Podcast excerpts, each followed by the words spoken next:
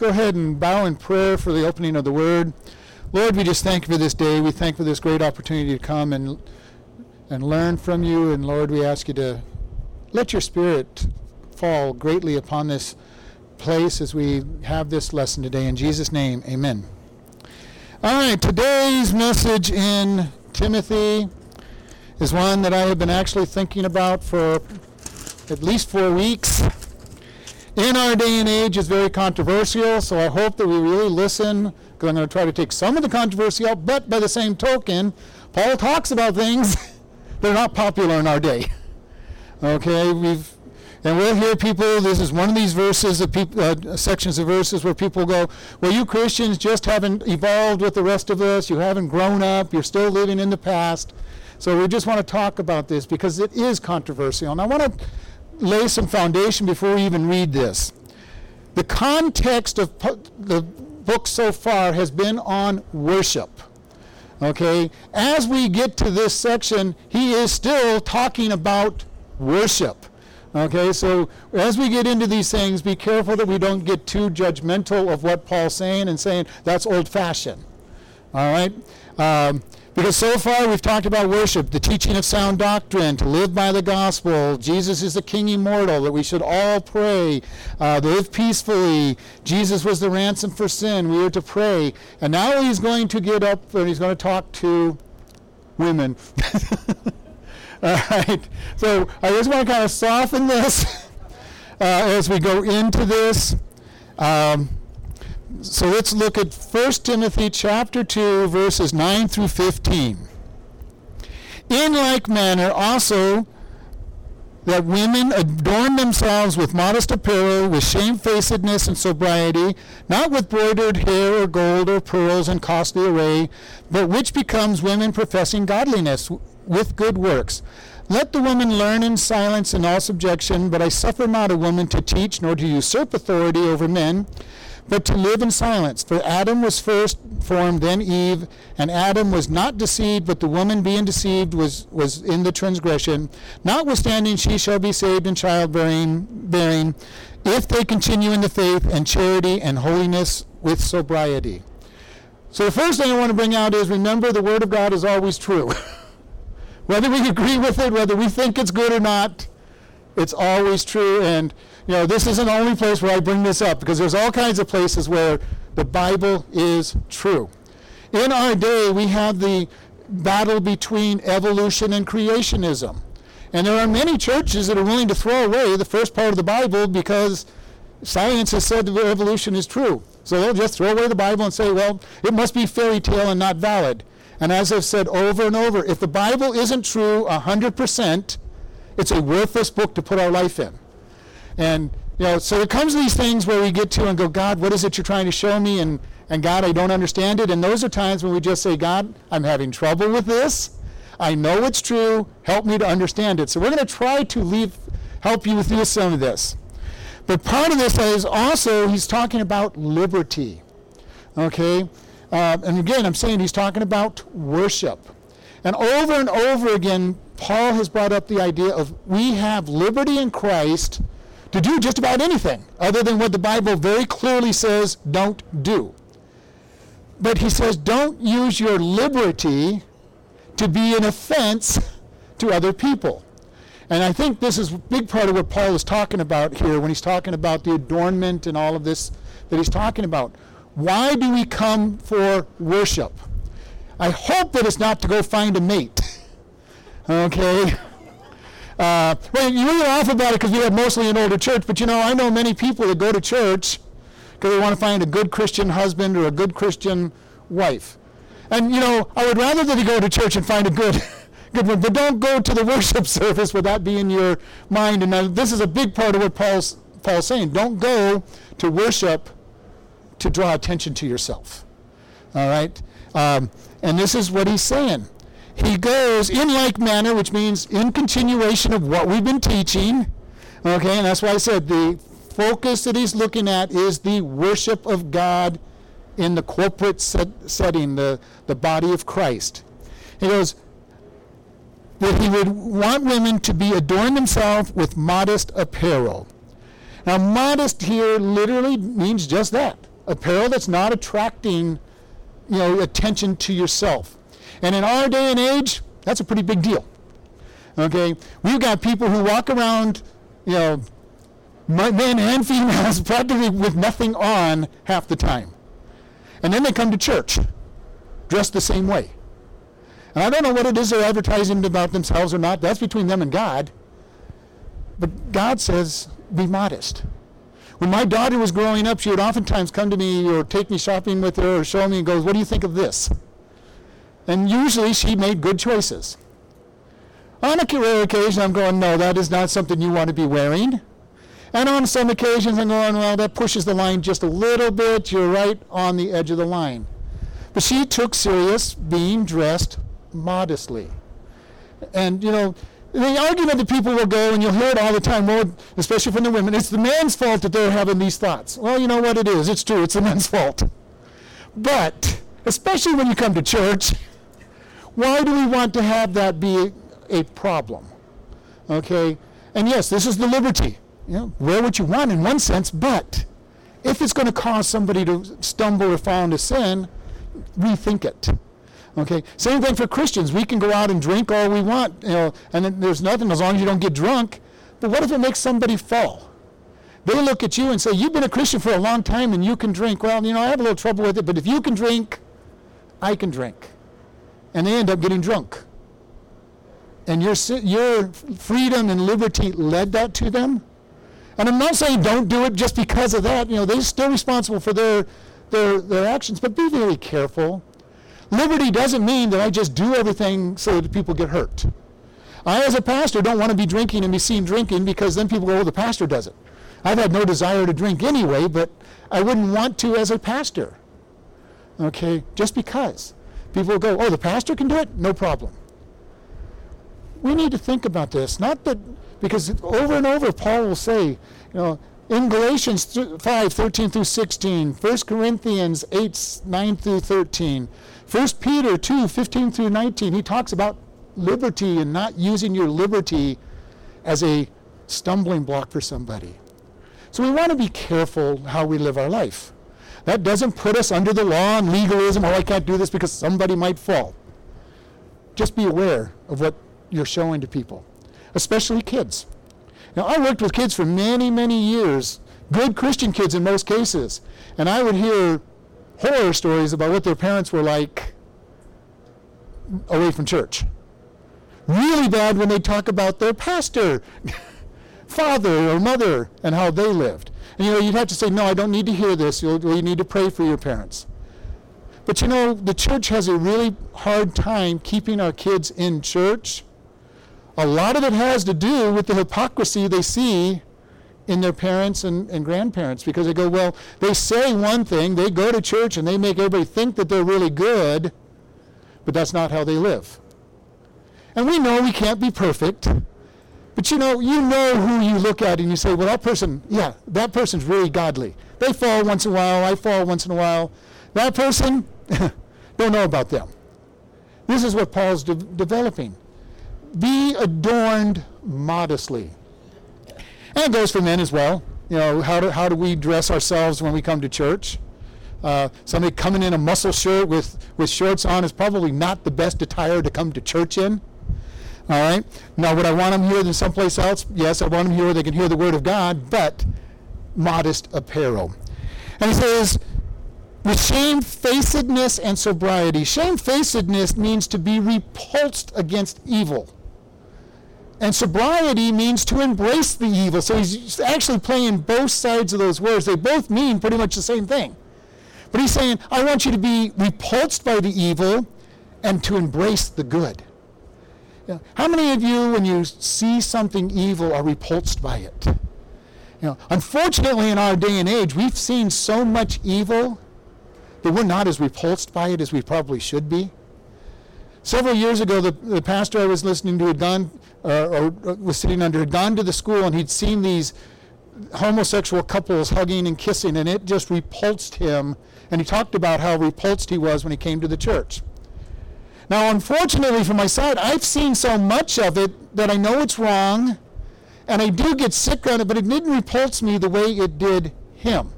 And it's like, okay, it happens. This is what's going on in our world. And that made me sad on one side.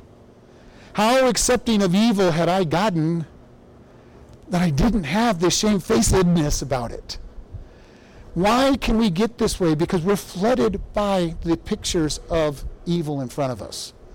It's been said that if you watch TV all week long, you're going to watch what, something like 100 murders in a week. You know, some shows you'll see four or five a night in one, one hour. You know, and then we wonder why people act out the way they do or don't get affected when we have a mass, mass killing. We are filling ourselves and our minds with all this stuff. We are not repulsed by evil the way we used to be. I think if some of the people from the 18th century came into our, our day, they'd probably have a heart attack just seeing what goes on in the Christian church. Not even getting out in the, in the public, but just seeing the, what goes on in the church, what goes on as worship, what goes on as God's messages, and, and the way people are paying attention. They would be repulsed. You know, and this is what Paul's saying. With shamefacedness, you know, don't want to have anything to do with evil. You know, we, we need that. We need this thing. Then he also goes on to, not with broidered hair, gold or pearls or costly array. In other words, putting on shows. yeah, I don't think he was saying no jewelry allowed, no, no hairstyles allowed. But you know, we know what it is to get dressed to the nines. you know, I'm going to be the center of attention because I'm going to this party and I'm going to be, everybody's going to be looking at me. My hair is going to be perfect. I, everything is going to be, I'm going to be dressed just right. I'm going to, I'm going to have my, my rings, my cufflinks, my, my jewelry, and everybody's going to notice me when I get there. This is what he's talking about. Okay? He's not saying come to church with the worst clothes you can find. no, no makeup, no direction, all. But he's saying, what, are you, what is your purpose behind it? This costly attire that he's saying is literally in the Greek a showy, prideful. I am, I am uh, going to walk in and you're going to notice. okay, uh, you know, and part of that coming in to notice will oftentimes be coming in late. you know, you know, everybody's going to see me. I'm all dressed up. I'm going to be the one that's going to be noticed. We've got to be careful about this. Why do we come for worship? Hopefully to worship God. Okay? And I hope here that we're coming to worship God, to be taught. And you know, I don't think this is a problem in our church, but it is the next thing to teach in the, in the book of Timothy, so we're going to teach it. But you know, why do we come? For some people, it's you come to church just so you can network with everybody and have a bunch of friends, Christian friends. Now, a lot of churches in the South are that way. Everybody goes to church, whether they're a Christian or not. They go to church, and business deals are cut, and agreements to meet with the other people are, are all there. And if nothing else, it's a chance to meet the owner of the companies and, and be on a friendly term, so that when you do show up, you've got got got a place of commitment. And you know, I have a problem with that. You know, why do we come? Are we coming to worship God? Are we coming ready to worship God? This is so important because Satan works hard to keep us from having the right attitude when we get to work, uh, get to church.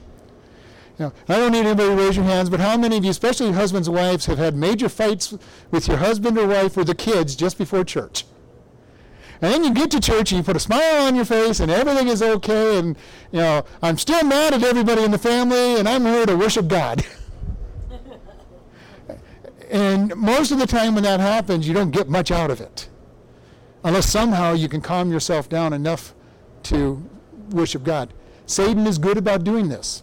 When you have a little baby, it's really good that the baby will throw up all over you just as you're headed out the door or mess their diaper really good. Just as you're headed out the church, just you were already late for church. Now, what will keep you from coming to church? Especially for us as we get to older, older places and we have lots of aches and pains. Have you ever woke up and have to decide, am I going to go to church? God, may every bone in my body aches. Am I going to get up and go to church? You know, I can tell you one thing: whatever will keep you away from church, Satan will make sure will happen to you every week. You have an argument with your husband and wife, and you say, "Well, I'm not going to church. I'm not." Guess what will happen every week? You'll have an argument with your husband or wife. Uh, the phone call from the grandkids or the niece or nephew right as you're walking out the door for church that keeps you away from church. Will happen all the time if it keeps going. Very important. Now, I'm not saying come to church sick. if you are really sick and you are not having a problem, don't come to, come to church and make everybody else sick. But you know, how many times have you decided not to go to church and all of a sudden, about 20 minutes later, it's a little too late to go to church, and all of a sudden, all those aches and pains are gone, and, and you're up and about, and you're ready to cook dinner and clean the house, and, know, and you're going, wow, I should have gone to church. and probably should have. But, you know, why do we go to church? And I've said this so many times. We do not come to church because it makes us more spiritual. We do not come to church to get brownie points with God. We come to church to have fellowship one with another.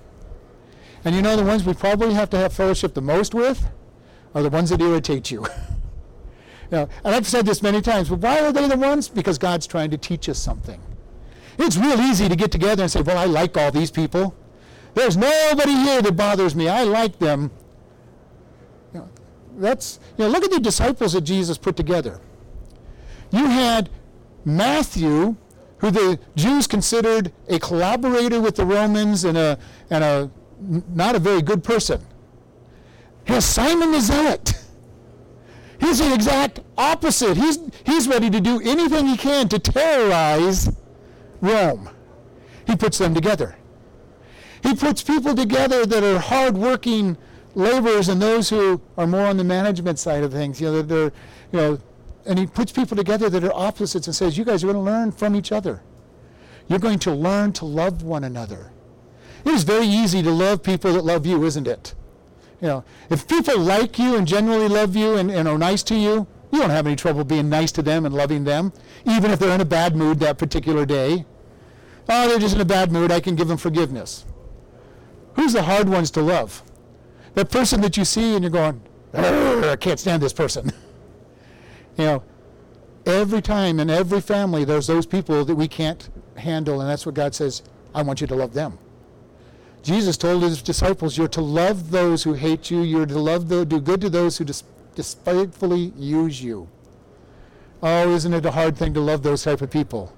And yet, that is letting God come out of us.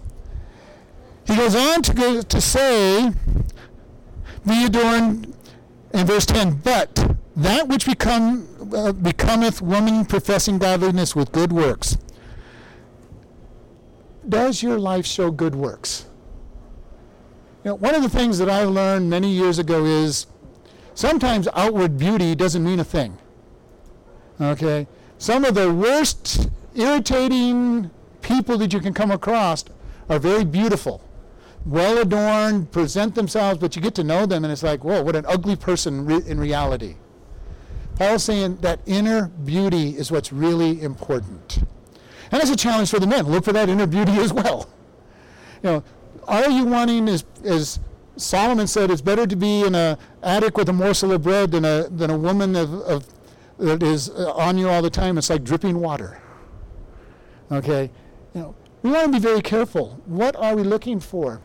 And he says, we want to be, I want to say, men, we need to be the same way inner beauty that loves other people coming across.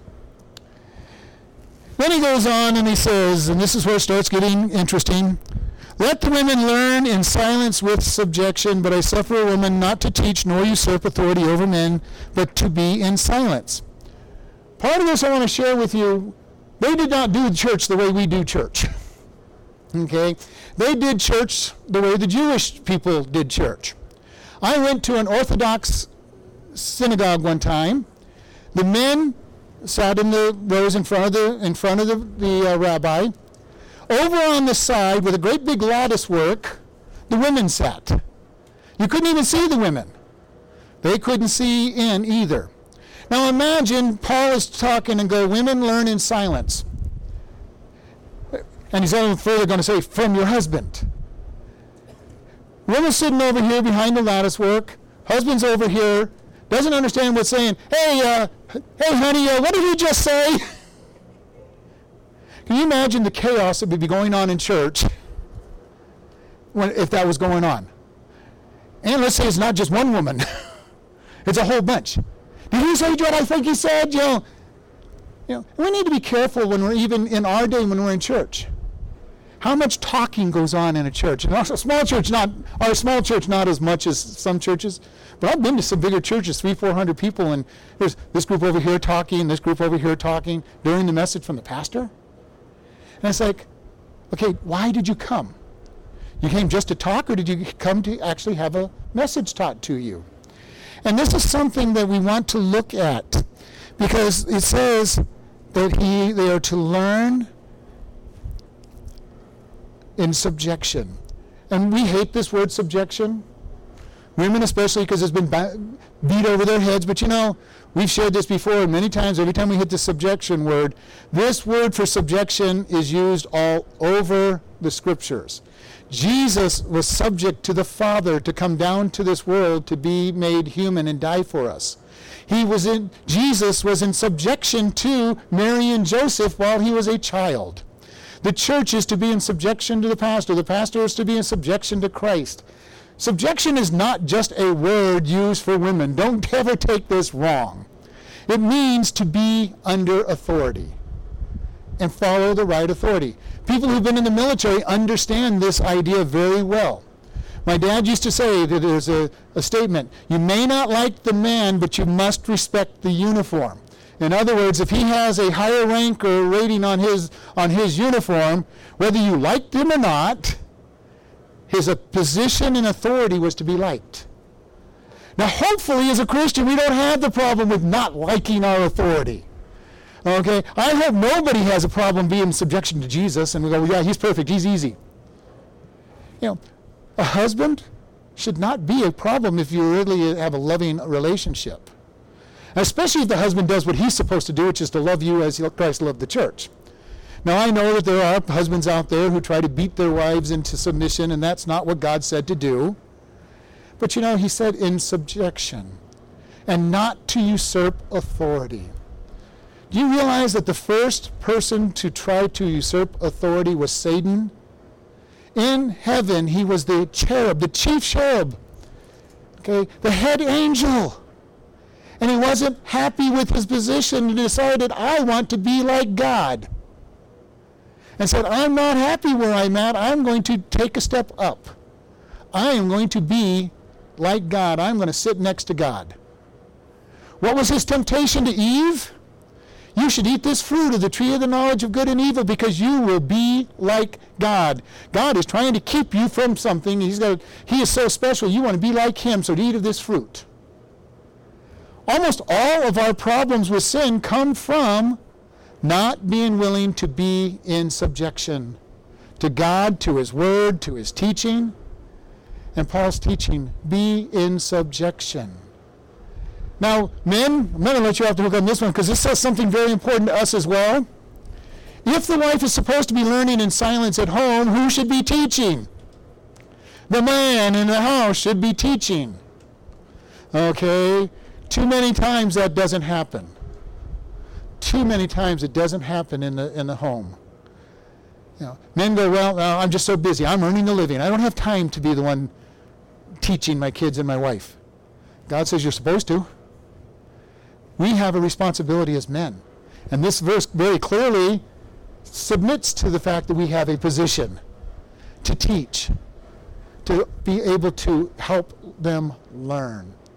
When we stand before God at the bema seat of Christ, Jesus is going to ask you, What did you teach your family? Why did you teach your family this way? And the answer will not be, Well, you know, God, I just let my wife take care of it. He's going, Okay, but that wasn't her job. You know, one of the things I learned as a manager many years was I was always in charge of my store. Whether I was there or not, I was in charge of my store.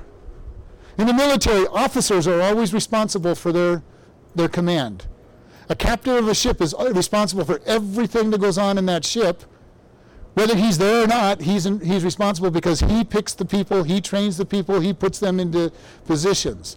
And I'm sure it's true of the other bases and stuff that commanders do and, and, and all. But God is saying, learn under authority, and we as men need to be able to take and say, I'm going to teach. Again, does that mean we browbeat every, our family to death with the Bible? No. But you know, we take those opportunities to teach. The greatest opportunities we can have to teach are those in situations.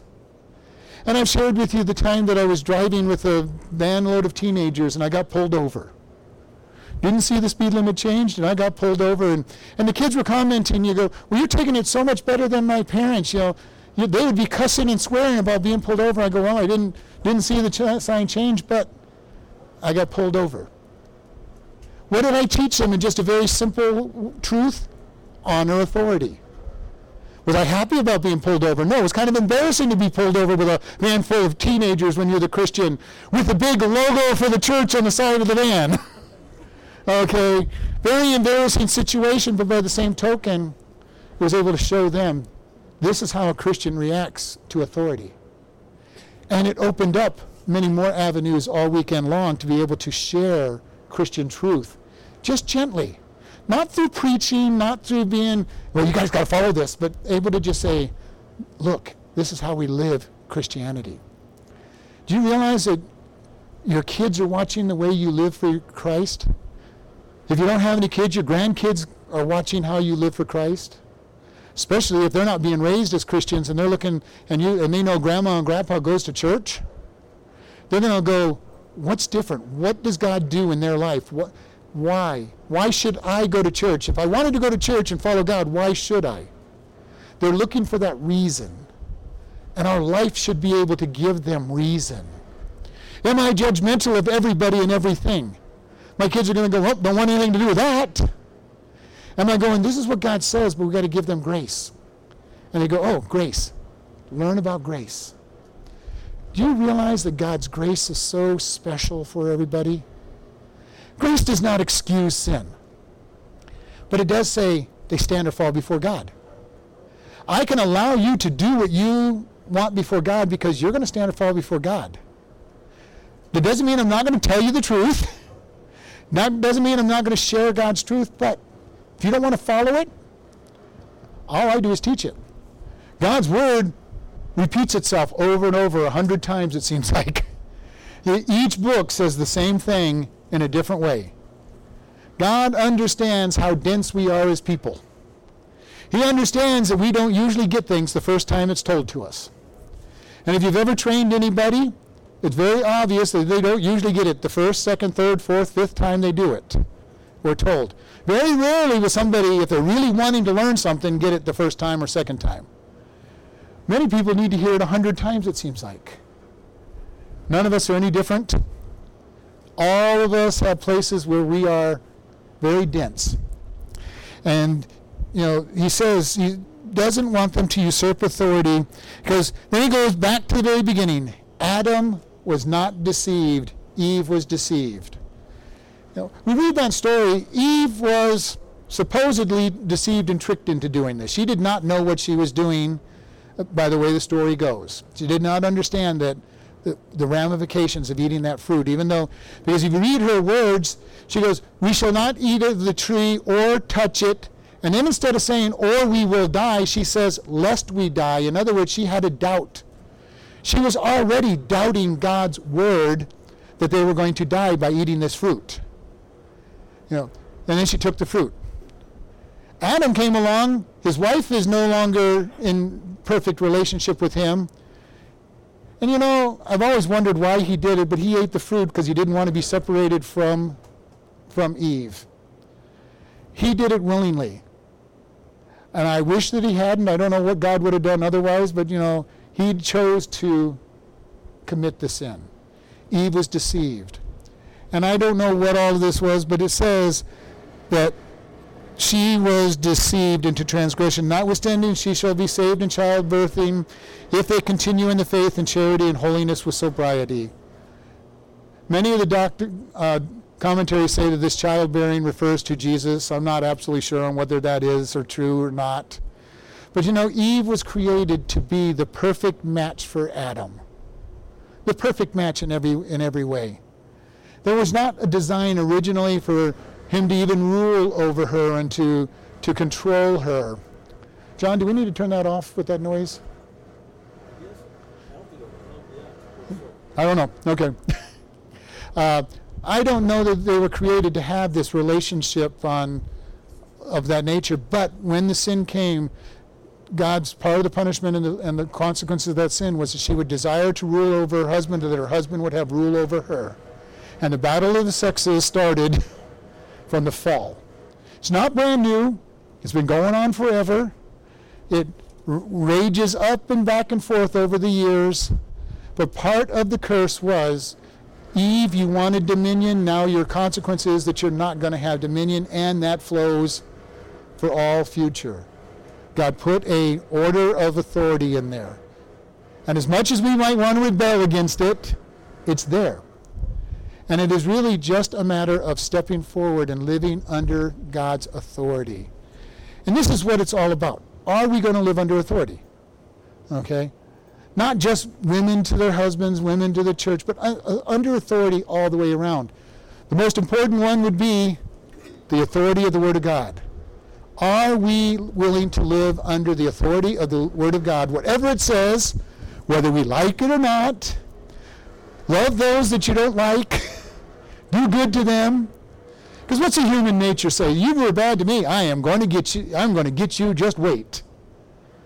Bible says love them. Now, it says in, in Proverbs that it heaps coals of fire upon them. You know, because they're sitting there wondering when are you going to get back at them. That's the way of the world. I, I did them wrong. They've, they've got to want to get back at me. And they're waiting for you to get back at them. And it never comes, and it really bothers them. I've, I've listened to people at times.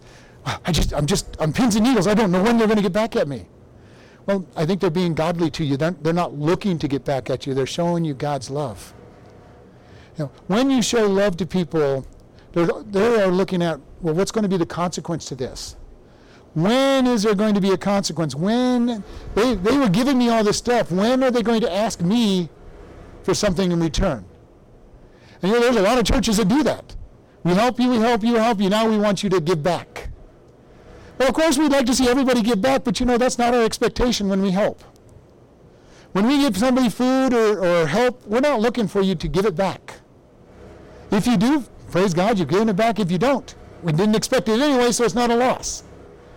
We don't talk about the offering here much. You know, it's in the box. If you give, you give. If you don't, you don't. And you know what? Our offering keeps going up. God blesses. Living under authority and trying to follow God in all that we do.